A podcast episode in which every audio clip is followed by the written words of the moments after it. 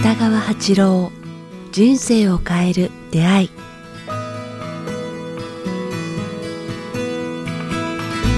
いつも番組を聞いていただきありがとうございます。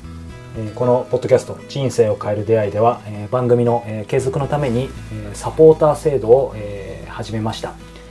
えー北川先生一言お願いしますはい、どうかこれからも人々のために尽くせるその場を与えてくださいますようによろしくお願いいたします。北川八郎人生を変える出会いサポーター制度、えー詳しくは北川八郎ホームページもしくは、えー j.mp スラッシュ北ポット .j.mp スラッシュ kitapod まで、えーチェックしてみていただけたら幸いです。えーそれでは、えー今週の番組をお聞きください。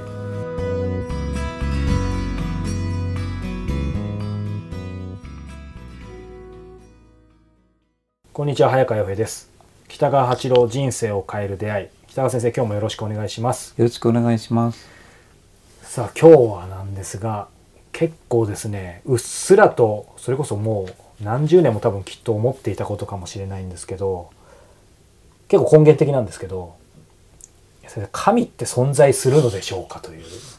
根源的な問題ね。はい、大きな質問なんですけど まあ人生って生きるって何かとも絡むかもしれないんですけど、それは本当に小さい時とか高校時代とか大学時代よくそういう討論をよくしたんあで生きるとかね。生きるって何だろうとか、うん。なんで生まれてきたんだろうとか、うんうんうん。宇宙はそもそもあるのかとか、うん。まあまあそういうところまで全部入ってきますよね。入ってきますね。うん、すごい根源的な問題。でもまあ あなんか僕はそういう意味ではあの神っていう言葉はやっぱちょっと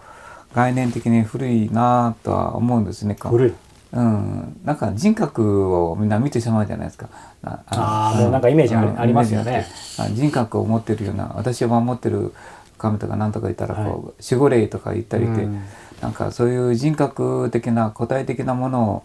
感じるはい。言葉だと思うんですけどもだからだから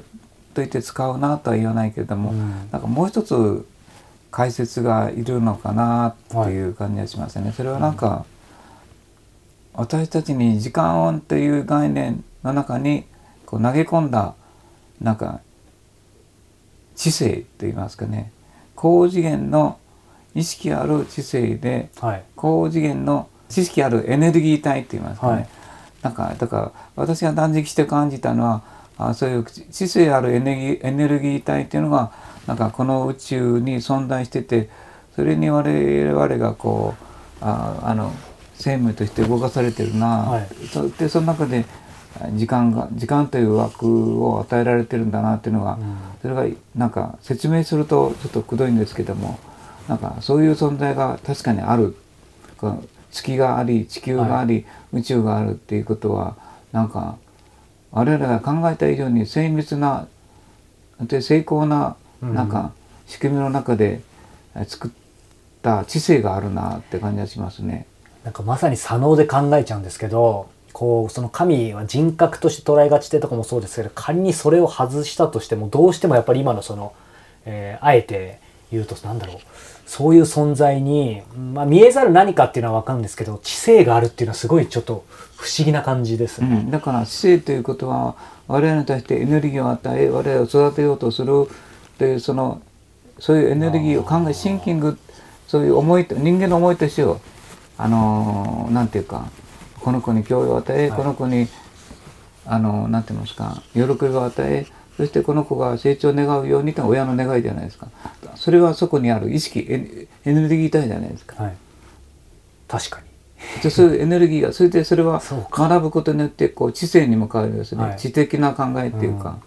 あのねこうあの学びがあって良き方向に行く哲学的にもなるし、知性があると思うんですよね。でそれ自体持ってるのが宇宙でこの宇宙をうまく生かすよ。そして安らぎと運行の中に実際にあの、動かしているのが宇宙のこう知性と思うんですね。でそこにこう我々がなぜ学ばないかといったら、はい。こう時間のスタンド立ってる根本的なスタンドって言いますか立ってる、あの時間を測る根本的なこうあれが立場が違うと言いますかね、うん、概念が違うんですね。億年単位万年単位で動いてる。けどあースパンが違う。ススパンっていうよりもその立ってる基本的なスタンス？ススタンスが違うと思うんですね。うんうん。私たちは1年あー2年とか 2, 2ヶ月3ヶ月とか1時間2時間で経ってせいぜい100年じゃないですか、まあ、長く生きても、はい。でも向こうはだいたい1万年10万年100万年単位だからスタンスが違うっていう、はい。だからあの気づかないんだと思うんですね。いつも1円しか見えない人が100億円をどう使っていいかって言ったら使い切らないと思うんですね。まあ、木を見て森も水もそうですよね。ここしか見てなかったら全体見えないですよね。ねえ。早川さんいつもこうそのお金のスタンドあれそ基本的なススタンドはこう1,000円ですか1万円ですか10万円で考えてますか？いつもお金使う時使う時ですか？この人生のあ、まあ、生きる今の間で。だいたい5,000円か、うん。あ1万円まあ単位では1,000円か5,000円だと思うんですよね。はい。お金持ちはそうじゃなくて10万円単位でかあ考えてる人もいるしもっとお金持ちは100万単位でこう100万円ぐらいではっていうそれが神はやっぱあー何兆円単位で考えてるようなもんなんですよね。もしお金に例えたらってことですよね。例えたらね。うんうんうん。それは違いますね。見でえるものがそそういうでこうあのあのなあの写真を見たら分かるように月から見たら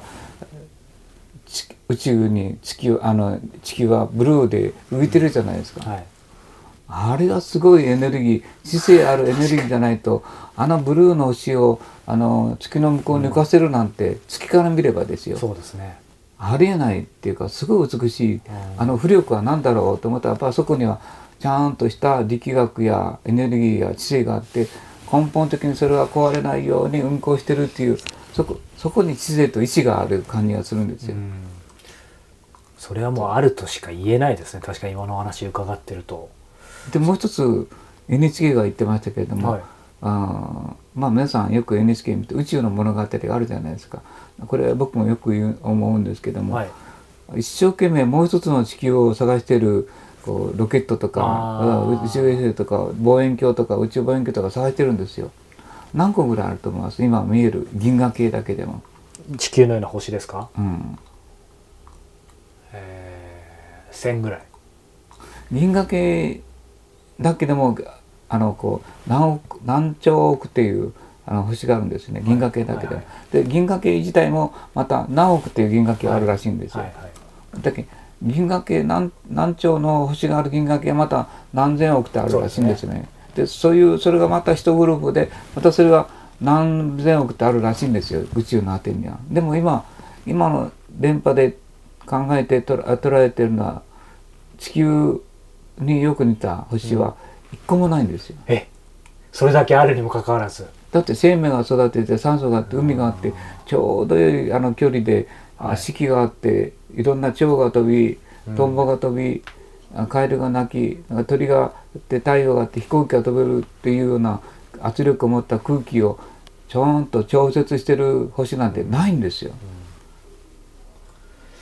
とすると奇跡かもしくは先ほど何かが働いているとしか思えないですね。そうそう。だからうちその中で我々は学ばされてると思うんです、生命として。うん。でえ地球という生命の中でも知性ある生命っていうのは人間が一番じゃないですか、他の生生物はみんな冬間行ってないですもんね。みんなひそうそのなな投げ入れられた時間軸の中ではい。なんかは双葉を出し花を咲かせ、うん。で実をつけて枯れていくっていう姿勢の中でそこにフェイマンとか、あぐつぐつ文句言ってるあれはなかなかないんですよね。犬も猫もそ俺は嫌だとか叫んでないんですね。こううん。自然に属して生きてる、はい。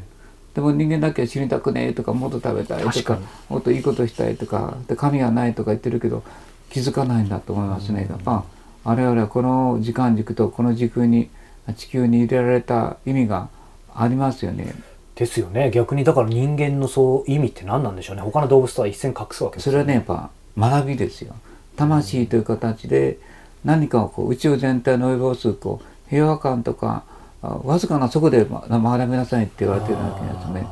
対立をなくし愛を多くしそしてそれが広がると宇宙全体の運行がもっと順調になるんじゃないですかね。だから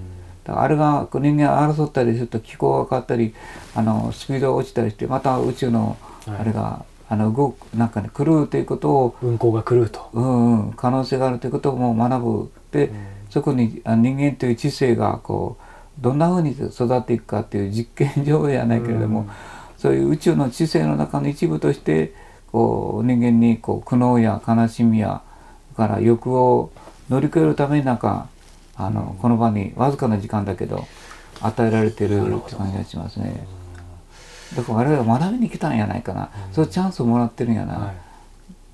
で何を学べって言ったらやっぱやっぱりこうあの今言った罰則っていうかねうちの人を傷つけると自分も傷つくし人を愛せると自分を愛せるし大好きになるとこうおあなんかね自分はこう順調になっていくって言いますかね、うん。この世のたくさんの法則はあると思うんですね。投げたものが返ってくるし、本当そうですね。うん、だから人間だけが学べるし宇宙の中でこのことを学べるチャンスを与えられたのは今の人間だけだと思うんですようんうんうん。ね。まあ、そういう意味ではねこうすごい今日大きな話ですけどでもやっぱり一度それしっかり考えて意識する必要ありそうですね。だからじゃああのちょっと難しいんですけどねじゃあそれが学んで何になるのかだそれはもう少しこうあの年月が1,000年あと2,000年か4,000年か5,000 年ぐらい経ってもっと地球人が宇宙の外に出ていって大きな宇宙もっと大きな月を見るだけじゃなくて土星の向こうの衛星を見ることによって、宇宙との会話ができるようになった時になんか大いなる愛っていうかね、はい。なんか運行する全ての理解というものがやがて来るような感じがしますね。まあそこに大きな意味があるから、はい。あると思いますね。うん。あれらなんかあのなんか学びに多分学ぶ学ぶことを、うん。そうですね。なんか使命に生まれたのかもしうんれないメッセージとかいろんなことを学ぶためにやってるし、やっぱ気がついてその愛に生きる人は幸せになってるもんね、うん。争わないし、そうですね。まあ喧嘩あのあのアラアアラブとか、まあ、アフガンとかに、ねはい。争った以上やってる人は、やっぱりこう激しく人を傷つけそしてその人たち命も短いし毎日が楽しくないですよね。はい。そうですね。あ争って殴り合ってで戦争して、えー弾を撃ち合って、えーする生活はあ恐怖に満ちてますよね、うん。映画見てもらってもあの中で。うんそうじゃなくて日本ではねやっぱいつでもレストラン行けて、いつでもおしゃべりできて誰もこうなんて言いますかほとんどの人は殺し合う世界に入ってないと言いますかうんうね、ん。で夜遅くまでなんか街をうろついてもほとんどの人はトラブルがないじゃないですか。特に日本は本当そうですよね。うんやっぱそっちの方がいいですもんね、いいですよ。うん、だけど、まあ、そういうなんて僕は学びとメッセージを受け取ってはい。それを次のように伝えていってじゃあ良き生物体動物じゃなくて良き生物体として地球上に存在うん。することが、なんか地球を良くするんだってことを根本的に学ぶように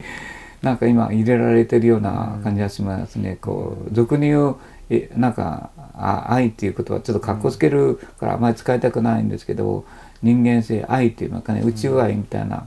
あ超宇宙愛って言いますかね、で超高次元の愛というものが存在するということを学ぶために来てるようなうん。まだ私は全然わかんないですよ、うん。なんか言葉で言えばそういうこう超高次元のなんか透明感ある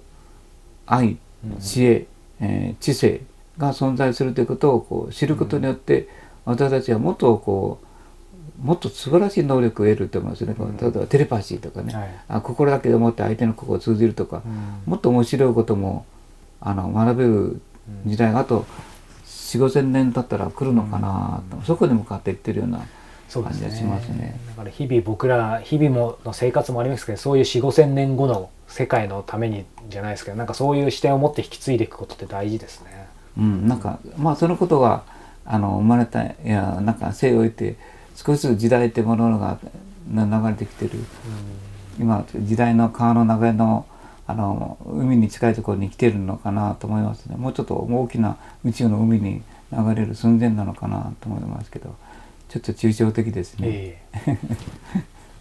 さあ、えーこの番組では皆様からのご質問ご感想を募集しております、えー詳しくは北川八郎、えーホームページご覧いただくか、えー北川アットマーク KIQTAS.jp まで、えーお寄せください。北川先生今日はどうもありがとうございました。